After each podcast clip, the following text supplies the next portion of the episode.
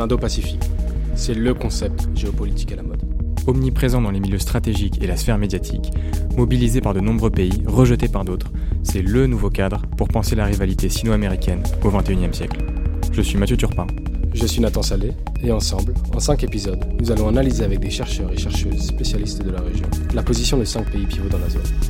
Vous écoutez GeoAsia, le podcast qui décrypte les dynamiques géopolitiques à l'œuvre dans la zone Indo-Pacifique.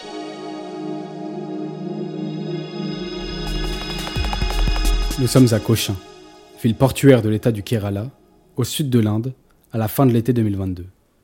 Vêtu d'une casquette ornée du logo de la marine indienne, Narendra Modi tire une ficelle.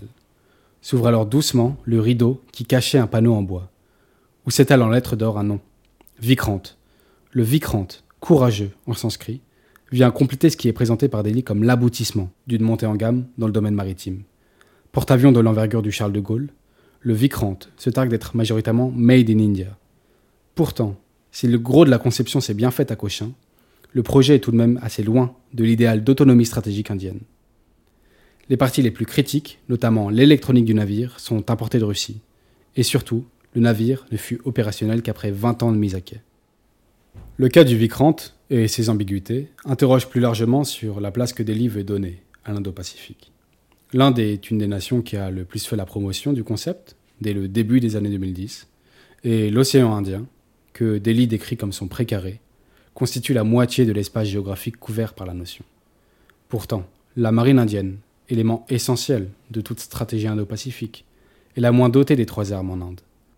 Et au-delà même des moyens qui suivent ces ambitions, c'est finalement les orientations stratégiques indiennes que l'on peut interroger.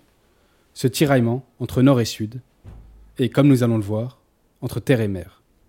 Pour aborder ces enjeux, nous avons le plaisir de recevoir Jean-Luc Racine, et on retrouve tout de suite Mathieu Turpin en compagnie de notre invité. Jean-Luc Racine, bonjour. Bonjour. Vous êtes directeur de recherche émérite au CNRS, au Centre d'études sud-asiatiques et himalayennes, chercheur senior au Asia Center, spécialiste de l'Inde contemporaine et de la géopolitique de l'Asie du Sud. Merci de nous accompagner pour cette émission.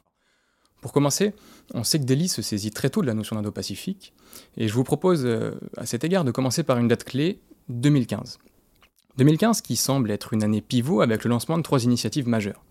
D'abord, une vision stratégique commune pour la région de l'Asie-Pacifique et de l'océan Indien avec Washington.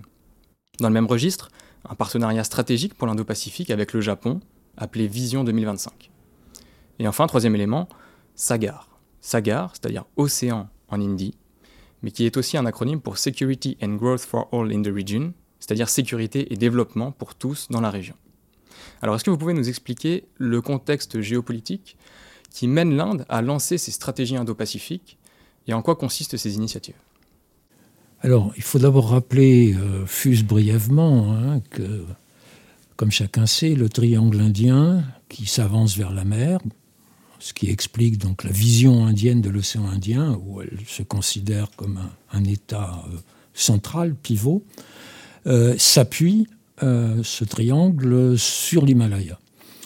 Et dans l'histoire, à la fois l'histoire de la colonisation britannique et l'histoire de l'Inde indépendante, les grands problèmes stratégiques sont venus euh, justement euh, sur cette frontière nord et ouest. Hein. Il suffit de rappeler brièvement ce que fut le grand jeu euh, qui opposa au XIXe siècle l'Empire russe qui descendait vers le sud et l'Empire britannique avec tout ce qui s'est passé autour d'un Afghanistan qui finalement a, reconnu, a connu une certaine indépendance euh, après un accord signé euh, avec euh, les Britanniques, mais surtout après l'indépendance de 1947, les relations se sont très vite tendues avec le, Pakistan, après donc la, recomposition de l'ancien empire britannique avec non pas un État successeur postcolonial, mais deux,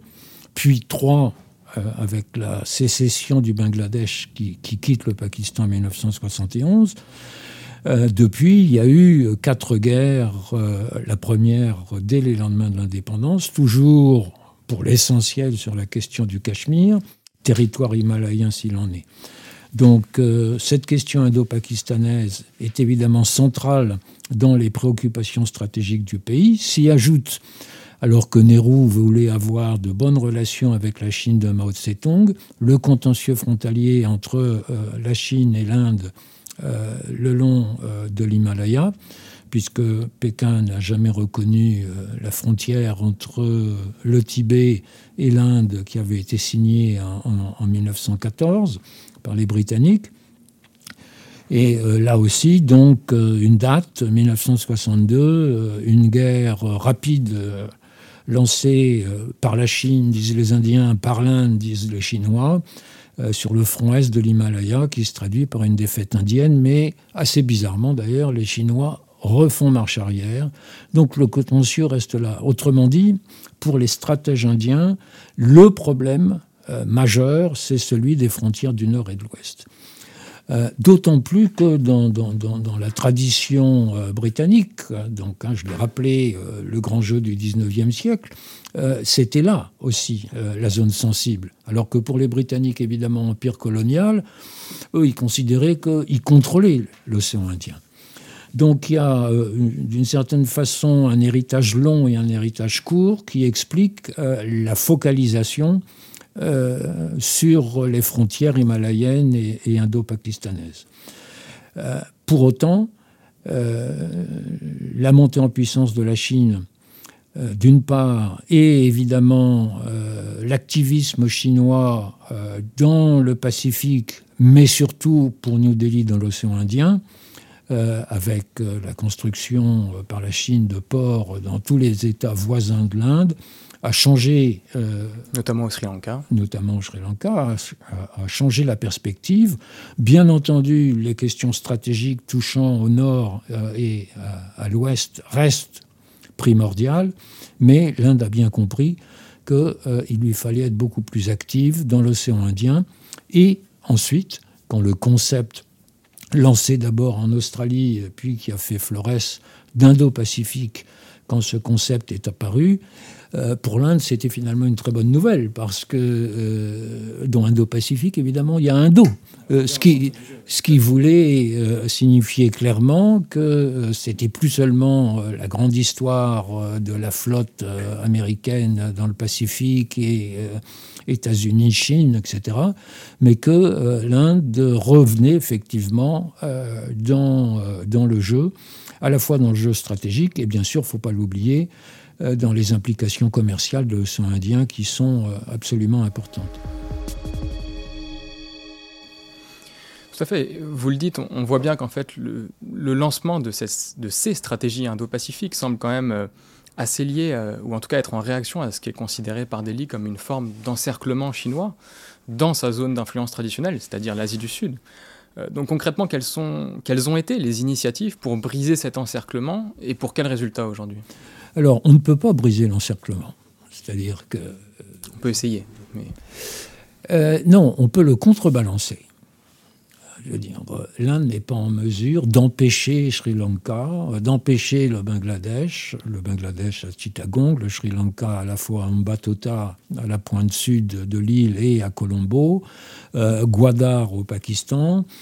Euh, L'Inde est obligée de constater qu'il y a des, investissements chinois dans des domaines maritimes euh, stratégiques, parce qu'évidemment, euh, ce sont des investissements euh, dans des ports commerciaux, mais les ports commerciaux, ça peut aussi servir au moins de base de renseignement, voire davantage.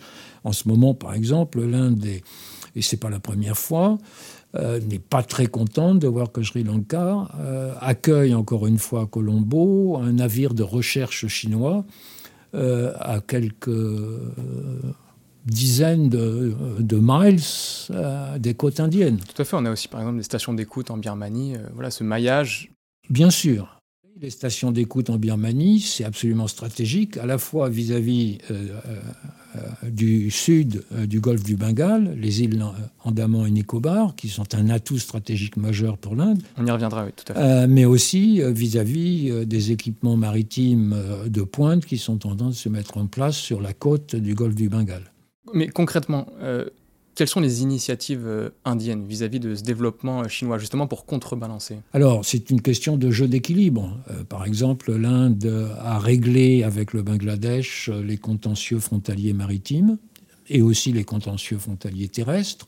Euh, avec le Sri Lanka qui a connu donc une très grave crise économique. L'Inde, évidemment, n'a pas manqué de dire que ah ben ça, euh, c'est la Belt and Roll initiative. Euh, la Chine promet monts et merveilles, mais vous êtes face à un endettement catastrophique. donc il y a ça. Et puis il y a, par exemple, vis-à-vis de Sri Lanka, l'Inde a fourni à la fois une aide humanitaire et une aide financière. Avec le Pakistan, évidemment, là, c'est autre chose, parce là, c'est un, rapport de force et euh, les relations euh, sont euh, beaucoup plus tendues. Mais au-delà de cela, il y a bien sûr les autres îles, les Maldives, que l'Inde a toujours considéré comme faisant partie de sa zone d'influence pour des raisons géographiques évidentes, mais que la Chine cultive désormais, et puis euh, plus loin, donc là on, s'éloigne euh, des côtes de l'Asie du Sud, euh, les Seychelles par exemple, où l'Inde considère qu'il y a des liens culturels. Il faut se rappeler aussi par exemple qu'il y avait des diasporas indiennes sur les côtes de l'Afrique orientale. Et quant à l'île Maurice, euh, où l'Inde, semble-t-il, a développé sa première base à l'étranger, mais ce n'est pas très clair. Euh, l'île Maurice, il y a une forte population d'origine indienne. Donc euh, on est passé d'un questionnement sur l'environnement immédiat et la montée en puissance de la marine. Bon, vous l'avez dit à juste titre, hein, la marine c'est la troisième force, mais c'est comme ça dans beaucoup de pays. Hein. Environ 15% du budget, il me semble, de, la défense. Euh, mais c'est un budget qui monte. Euh, et euh, on voit aujourd'hui, d'une part, donc, une stratégie indienne et un discours indien. Et on sait que l'actuel gouvernement de Narendra Modi, arrivé au pouvoir en 2014, est un gouvernement qui cultive le discours. Euh, prend maintenant l'océan Indien dans sa totalité et essaie de donner corps avec euh, des avancées euh, incertaines parfois, mais qui méritent quand même attention, sur le volet pacifique de l'Indo-Pacifique. Donc on évoque évidemment ce que l'Inde peut considérer comme une forme d'encerclement chinois. Vous l'avez dit, cette idée de contrebalancer de plus en plus. Mais évidemment, l'Inde ne fait pas tout par rapport à la Chine. Euh, il y a d'autres enjeux euh, sur euh, cet aspect maritime, ce nécessaire développement des enjeux maritimes. Je pense par exemple à la crédibilité de la dissuasion nucléaire indienne. Rappelons que l'Inde dispose de cette triade nucléaire, ou aussi plus simplement au poids croissant que prend aujourd'hui l'océan Indien dans le commerce mondial. Donc quels sont ces autres enjeux qui tendent à pousser l'Inde vers les mers? Bon, euh, vous l'avez dit, hein, pour le nucléaire, euh, on peut être bref parce que c'est clair et net, c'est la triade, ce qui veut dire que l'Inde est maintenant pourvu de sous-marins nucléaires, euh, y compris un qu'elle a mis en place elle-même, semble-t-il. Donc deux, SNLE actuellement pour, pour l'Inde. qui sont basés, ça n'est pas un hasard, sur la côte du golfe du Bengale. donc évidemment à proximité euh, de la Chine, euh, à proximité relative, mais regardant plutôt du côté chinois. Euh, d'une part, et puis évidemment, il ne faut pas oublier que l'océan Indien est pour l'Inde un, outil majeur de son commerce extérieur. Hein. L'essentiel du commerce extérieur indien, c'est un commerce maritime, mais qu'aussi euh, dans le discours indien, la volonté euh, de s'affirmer comme une puissance, j'allais dire, bienveillante euh, vis-à-vis des autres États, la part de l'océan Indien dans le commerce mondial est essentielle. Elle est essentielle, a fortiori, pour l'approvisionnement en pétrole de la Chine et du Japon, quand même des puissances économiques majeures, donc tout ça en provenance du Golfe. Euh, mais aussi, bien sûr, euh, les porte-conteneurs chinois ou japonais ou sud-coréens euh, passent par l'océan Indien pour rallier l'Europe. Donc les enjeux sont, absolument considérables, à la fois sous un angle propre à l'Inde, mais aussi dans ce discours indien qui veut présenter l'Inde et son, nouvelle, son nouveau regard maritime en quelque sorte comme visant le bien commun, à la fois en matière de sécurité maritime, euh, en matière de développement, en matière euh, de, questions climatiques. Il y, a, toute une rhétorique qui est très frappante euh, et qui vise à, instiller la confiance et en contre-coup à dire nous, on ne se comporte pas comme les Chinois. C'est jamais dit comme ça, mais ça fait partie du sens que tous ces discours veulent porter. Tout à fait, mais à cet égard, justement, comment interprétez-vous ce rapprochement euh, avec les États-Unis, puisque euh, l'Inde, pays voilà historiquement non aligné, qui cultive euh, ce que ce qu'on appelle aujourd'hui le plurilatéralisme, cette idée. donc vous parlez notamment de diplomatie tout azimut, mais qui pourtant, on l'évoquait en introduction, en 2015, a donc cette stratégie commune pour l'Indo-Pacifique avec les États-Unis. Euh, rappelons quand même que pour les États-Unis, la stratégie, leur stratégie indo-pacifique est vraiment pensée pour contrer la Chine. Donc comment est-ce que articule un petit peu cette ambiguïté? Euh, La stratégie indo-pacifique indienne est aussi pensée pour contrer la Chine, sauf que ça n'est pas dit. Euh, ça n'est pas dit. Il y a un discours souvent repris de Narendra Modi en 2018 euh, dans, la grande conférence du Shangri-La euh, sur les questions internationales à Singapour, où il disait euh, le Quad, donc ce quadrilatère de dialogue entre le Japon, les États-Unis, l'Australie et l'Inde, qui avait connu un faux départ par une manière de défection d'un des gouvernements australiens et qui a été relancé en, en 2017, euh, le quad était présenté comme étant ouvert euh, et ne cherchant euh, à contrarier personne. Bon, mais on sait très bien que la montée en puissance de la Chine, a fortiori dans un contexte qui s'est dégradé en 2020 avec des, incidents sanglants le long de, la frontière himalayenne entre l'Inde et la Chine, euh, bien entendu, il s'agit euh, de faire en sorte, alors qu'on peut appeler comme euh, concert des démocraties, Shinzo Abe, dans un discours au Parlement indien, quand il était Premier ministre japonais, avait en fait lancé l'idée de, ce, concert des deux mers qui annonçait l'Indo-Pacifique. Avec la formule d'Indo-Pacifique libre et ouvert. Voilà, alors libre et ouvert, ça, ça fait évidemment partie euh, du discours récurrent, pas seulement de l'Inde. Hein. Ça renvoie d'ailleurs euh, à la Convention des Nations Unies euh, sur le droit de la mer, où la circulation maritime, oui, est, est, censée être toujours libre et ouverte. Donc, il y a un discours. mais il y a aussi la réalité géopolitique. Donc, bien entendu, euh, structurer euh, un dialogue qui touche à énormément de questions. Hein. Le dialogue du Quad, c'est pas uniquement des questions euh, purement stratégiques ou sécuritaires, mais ça, ça aussi, ça fait partie du discours. On ajoute toujours le développement, le climat, et, j'en passe. Mais évidemment, il s'agit de maintenir avec de grands acteurs euh, et avec une certaine convergence politique, euh, et on met de côté ce qui peut euh, poser problème, bien entendu, dans ce contexte, intégrer l'Inde faisait sens dans la logique de l'Indo-Pacifique, même si chaque pays a sa définition de l'Indo-Pacifique. Pour l'Inde, l'Indo-Pacifique, ça va jusqu'aux côtes africaines. Euh, pour euh, les Américains, euh, la flotte du Pacifique, qui est devenue la flotte de l'Indo-Pacifique, s'arrête à la hauteur de la frontière indo-pakistanaise, puisqu'après on entre dans les domaines de la cinquième ou de la sixième flotte. Mais, peu importe. ce qui est important, et ce qu'on ne souligne pas toujours assez, mais on l'a encore vu lors de la réunion il y a quelques jours, euh, dit du 2 plus 2, c'est-à-dire les deux ministres de la Défense et les deux ministres des Affaires étrangères de l'Inde euh, et des États-Unis, euh, qui se sont retrouvés à Delhi donc, en ce mois de novembre. Il a été réaffirmé que les coopérations en matière sécuritaire, y compris navale bien entendu, allaient se développer. il ne s'agit pas d'alliance, puisque l'Inde n'est alliée de personne.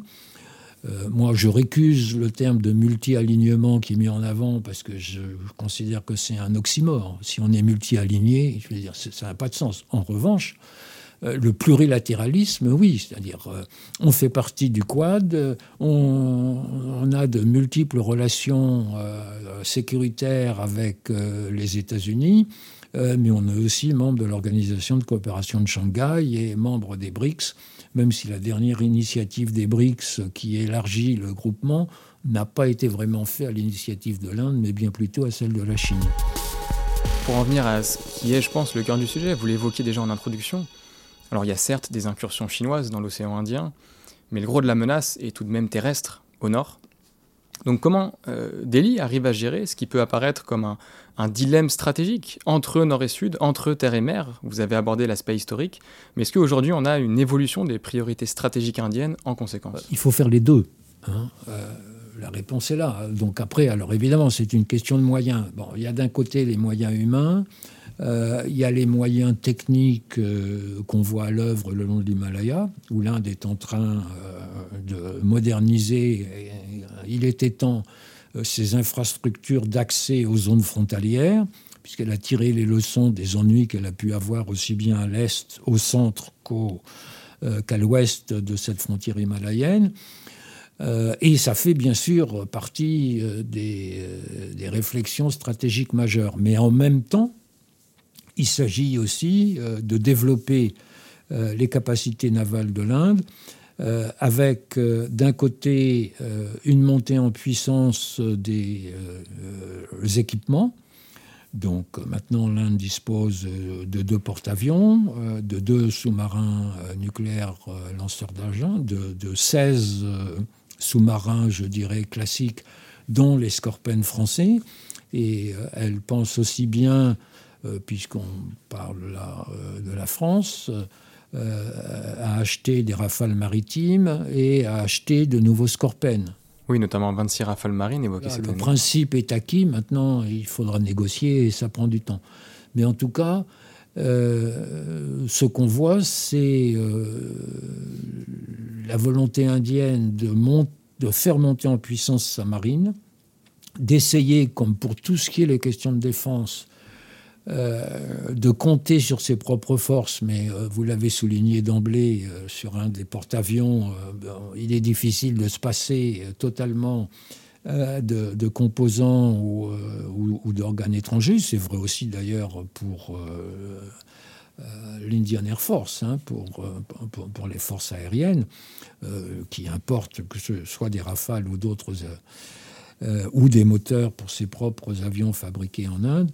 Donc euh, cette question est, essentielle, mais euh, on voit par exemple une nouvelle base euh, sous-marine qui est en construction à Rombili, donc près du grand port de Visakhapatnam, sur la côte du golfe du Bengale, qui accueillera de façon discrète, puisque l'accès au port pour les sous-marins sera un accès sous-marin lui-même, donc échappant au regard des satellites d'observation.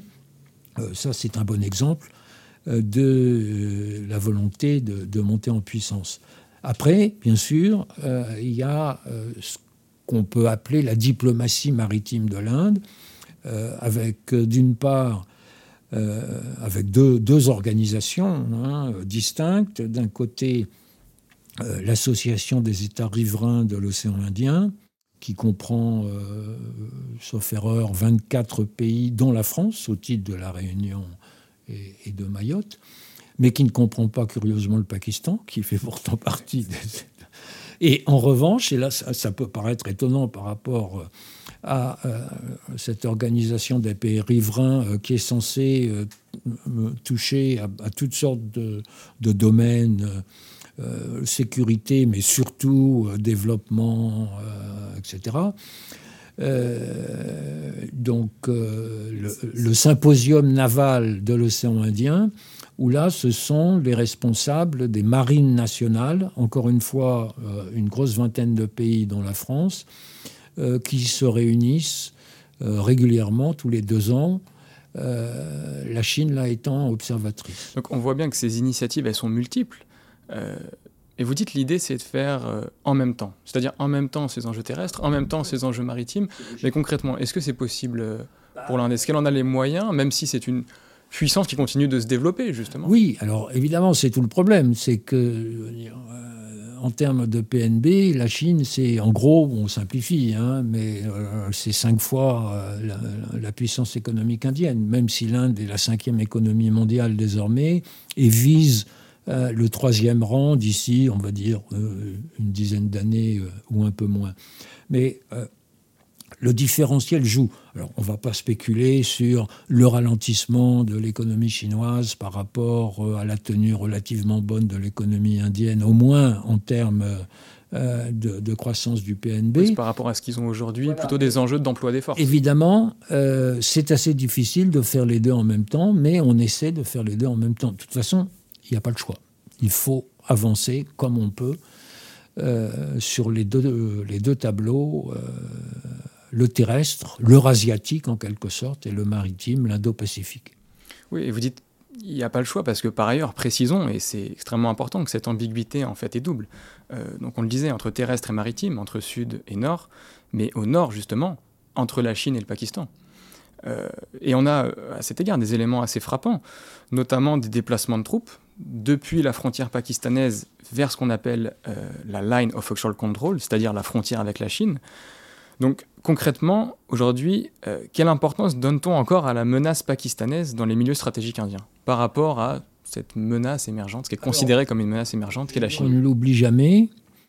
Euh, qu'on est quand même assez convaincu euh, d'avoir des atouts, mais évidemment, euh, la guerre asymétrique par le biais de mouvements terroristes, ça rebat un peu les cartes. Mais il est vrai qu'avec difficulté, il y a maintenant des débats internes au Pakistan où certains observateurs considèrent que le prix des politiques passées euh, d'appuyer les mouvements djihadistes euh, au Cachemire ou même ailleurs en Inde euh, a finalement coûté très cher au Pakistan. On le voit avec la résurrection des talibans pakistanais. qui est en train de, gâcher en quelque sorte la relation attendue entre le Pakistan et l'Afghanistan des talibans. en même temps, évidemment, le Pakistan bénéficie toujours de la dissuasion nucléaire. Euh, mais surtout, pour les stratèges de New Delhi, euh, il faut être attentif aux deux fronts, d'autant plus que les deux fronts peuvent se rejoindre. Euh, quand il y a eu des accrochages en 2020 au Ladakh indien, une des interrogations, c'est est-ce qu'il va y avoir en parallèle des accrochages le long de la ligne de contrôle entre Cachemire sous contrôle indien et Cachemire sous contrôle pakistanais? Donc il y a évidemment une corrélation qui tient aussi au fait des excellentes relations nouées entre la Chine et le Pakistan. Hein, dans la rhétorique, notre amitié est aussi haute que l'Himalaya et aussi profonde que l'océan, pour reprendre la dualité qui rentre aussi dans les nouvelles routes de la soie. Voilà, et bien sûr, il y a euh, le corridor économique sino-pakistanais qui relie le Xinjiang chinois à la mer d'Arabie, avec la montée en puissance du port de Gwadar, proche de la frontière euh, iranienne, port de commerce, mais depuis que la Chine a créé euh, sa première base navale à l'étranger, à Djibouti, il y a aussi une interrogation, est-ce qu'il n'y aurait pas dans les projets, dans les cartons de Xi Jinping, une deuxième base euh, qui se trouverait entre euh, Gwadar et la frontière iranienne, donc dans un endroit euh, évidemment stratégique à la sortie du golfe arabo-persique, mais aussi stratégique vis-à-vis de l'Inde, puisque ça permettrait de contrôler toute la mer d'Arabie, c'est-à-dire l'ouest, le nord-ouest de l'océan Indien. Justement, à quoi concrètement se préparent les Indiens à la frontière chinoise? Parce qu'on sait que euh, notamment pour la frontière avec le Pakistan, on a une doctrine qu'on appelle cold start, donc cette idée de euh, frappe euh, interarmes extrêmement rapide justement pour démobiliser le Pakistan, arriver très vite à Islamabad et ne pas les empêcher d'utiliser leurs armes nucléaires. Est-ce qu'on a aussi des schémas stratégiques qui sont pensés face à la Chine Alors, c'est, euh, on n'est pas dans la même catégorie. D'ailleurs, même Colstart. Bien sûr, la, menace est différente euh, de ce point de vue-là. Je veux dire, je ne crois pas que les Indiens, que les stratèges indiens imaginent pouvoir arriver jusqu'à Islamabad, euh, puisque justement, le Pakistan, lui, met en avant, fuse de façon hypothétique, l'usage de nucléaire tactique. Bon, le nucléaire tactique, personnellement, je ne vois pas bien comment il pourrait l'utiliser contre des envahisseurs indiens au Punjab pakistanais, puisqu'on est dans des zones où il y a 600, euh, 800 habitants au kilomètre carré. Mais ça, ça fait partie du jeu de la dissuasion. Donc la guerre euh, est envisageable puisqu'elle a eu lieu plusieurs fois, fût-ce euh, de façon brève. Avec la Chine, c'est autre chose puisqu'il y a eu cet épisode fâcheux de 1962, mais depuis... Environ 1400 morts côté Il n'y a pas eu euh, de, guerre ouverte, il y a eu des, petits accrochages.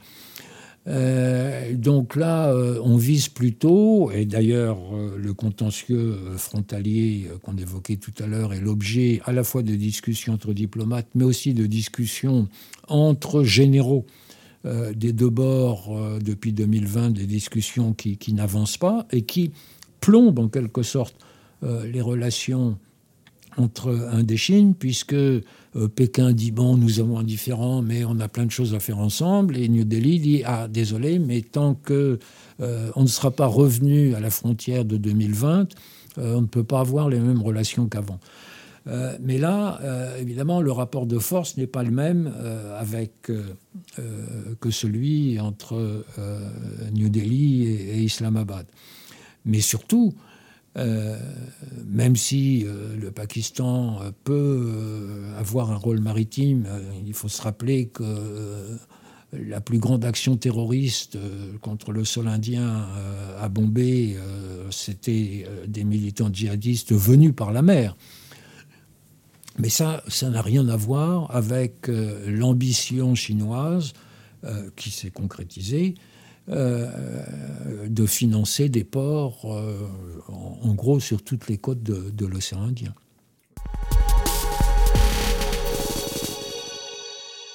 Alors revenons justement un petit peu au, domaine maritime, puisque vous, l'avez déjà évoqué, l'Inde possède un atout dont on parle assez peu, donc très proche du détroit de Malacca, sont les îles Andaman et Nicobar. donc l'auditeur visualise, c'est donc un, archipel qui va donc du, prolongement du sud de la Birmanie jusqu'au nord de l'Indonésie. Est-ce que vous pouvez euh, nous expliquer le potentiel des Andamans et ce que fait Delhi pour les mettre en valeur? Alors, c'est un, potentiel qui a été laissé de côté pendant assez longtemps. Euh, les Andamans, euh, c'est donc un archipel où on trouve encore des populations autochtones qui parfois reçoivent très mal des visiteurs allochtones. Euh, et puis, euh, il restait dans la psyché euh, indienne l'idée des prisons des îles Andaman, où un certain nombre, aussi bien de, leaders du nationalisme hindou, pour des raisons qui n'avaient rien à voir avec la lutte pour l'indépendance, que des gens impliqués dans le combat pour l'indépendance. Donc, on a laissé le temps filer, mais depuis on va dire une quinzaine d'années ou une vingtaine d'années, euh, les choses ont changé. On a bien compris qu'être là euh, à, l'entrée ou à la sortie, comme on veut, du détroit de Malacca, c'est évidemment une position stratégique majeure.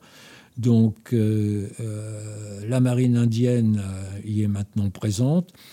Euh, dans un contexte où euh, la Chine, qui entretient euh, des relations étroites avec la Birmanie, même si en ce moment il y a une tension en raison des troubles à la frontière sino-birmane, mais évidemment, pour les Chinois, qui parlent là aussi d'un corridor économique sino-birman, mais qui a un peu de mal à se concrétiser dans, le contexte difficile de la Birmanie de ces derniers temps. On l'évoquait tout à l'heure, cette fameuse station d'écoute euh, au sud. Voilà. station d'écoute chinoise. Donc, il y a des interrogations. Est-ce que c'est juste une station d'écoute ou est-ce que c'est plus que ça?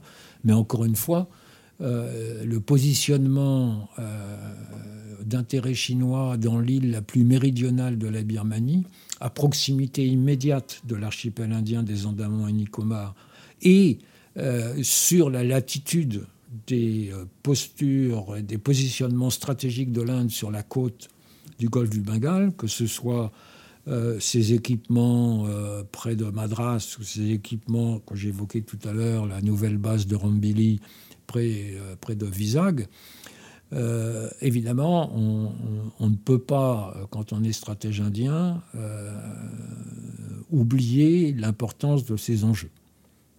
D'où la nécessité pour l'Inde, et là il faut quand même le rappeler, euh, de regarder aussi vers l'Asie du Sud-Est. Hein. Il faut se rappeler que en 1991-92, quand l'Inde du Parti du Congrès a décidé d'ouvrir l'économie indienne de façon relative, mais en tout cas de faire un pas vers la libéralisation euh, du marché, ça s'est doublé euh, d'une politique de regard vers l'Est, c'est le nom qui lui a été donné, la Locust Policy, euh, et qui fait que l'Inde est partie prenante de réunions régulières avec l'ASEAN, y compris dans le domaine militaire, et que dans le cadre du Quad, euh, et de l'Indo-Pacifique, elle veille toujours à, rappeler euh, que euh, dans l'Indo-Pacifique, l'ASEAN a un, rôle à jouer, même si, aux yeux de New Delhi, l'ASEAN est un peu timide dans cette affaire, parce qu'évidemment, la plupart des pays de l'ASEAN ont des relations économiques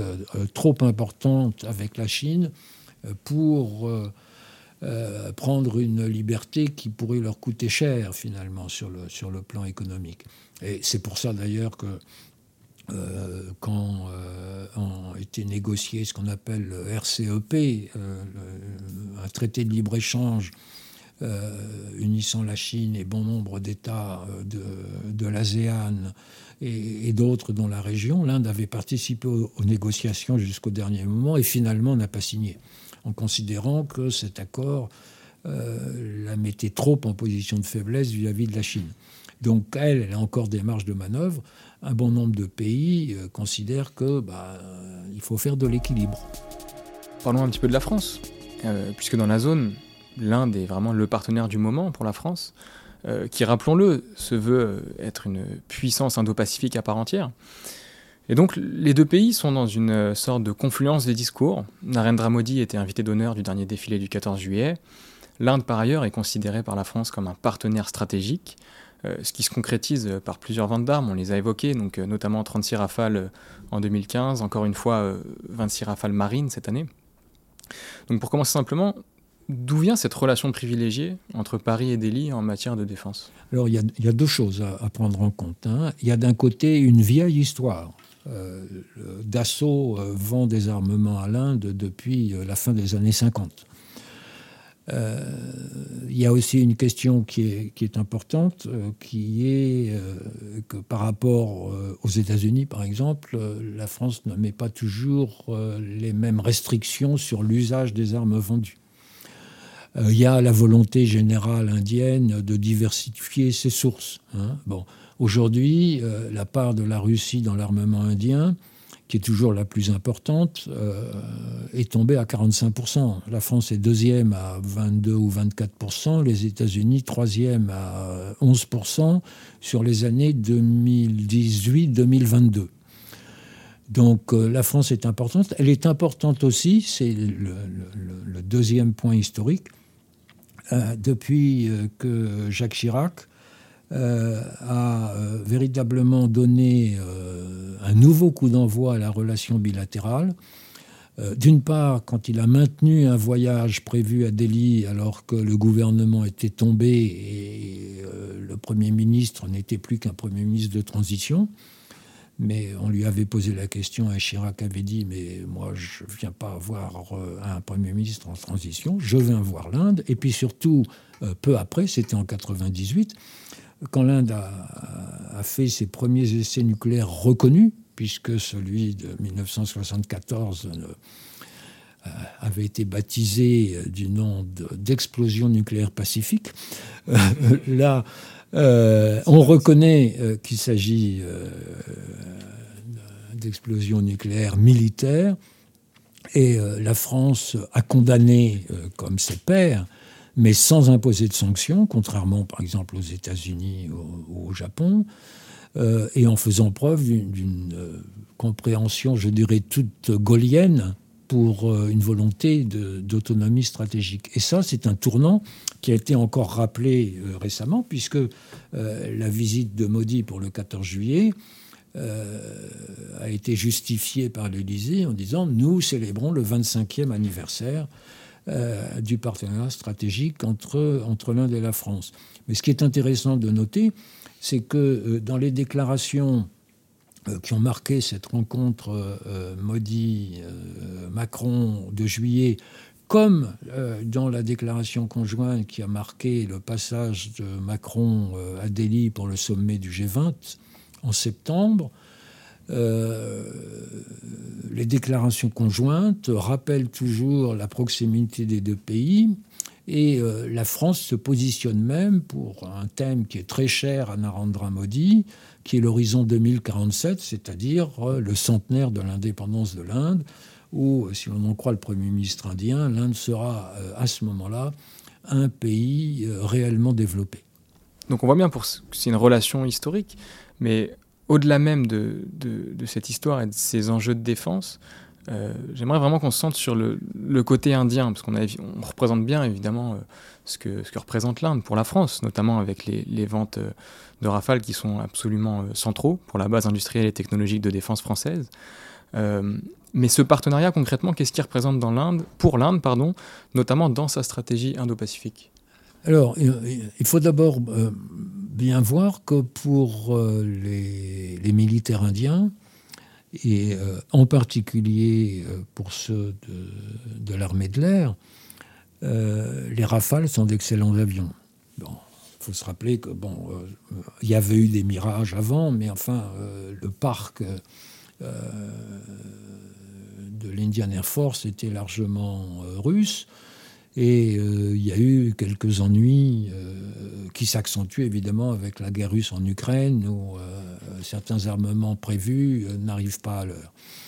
Donc la France est importante à la fois pour ses capacités techniques, mais ça ne marche pas à tous les coups. Euh, par exemple, euh, si euh, l'Inde, si Modi a décidé d'acheter des, rafales fabriquées en France, c'est parce que le projet initial qui prévoyait quelques 130 avions, dont juste quelques-uns venus de France et tout le reste construit en Inde, l'entreprise indienne, bon, fort connue, euh, qui devait construire les Rafales, euh, voulait que Dassault continue à garantir ce qui ne sortait pas des usines Dassault. Et donc Dassault n'a pas accepté de couvrir ça.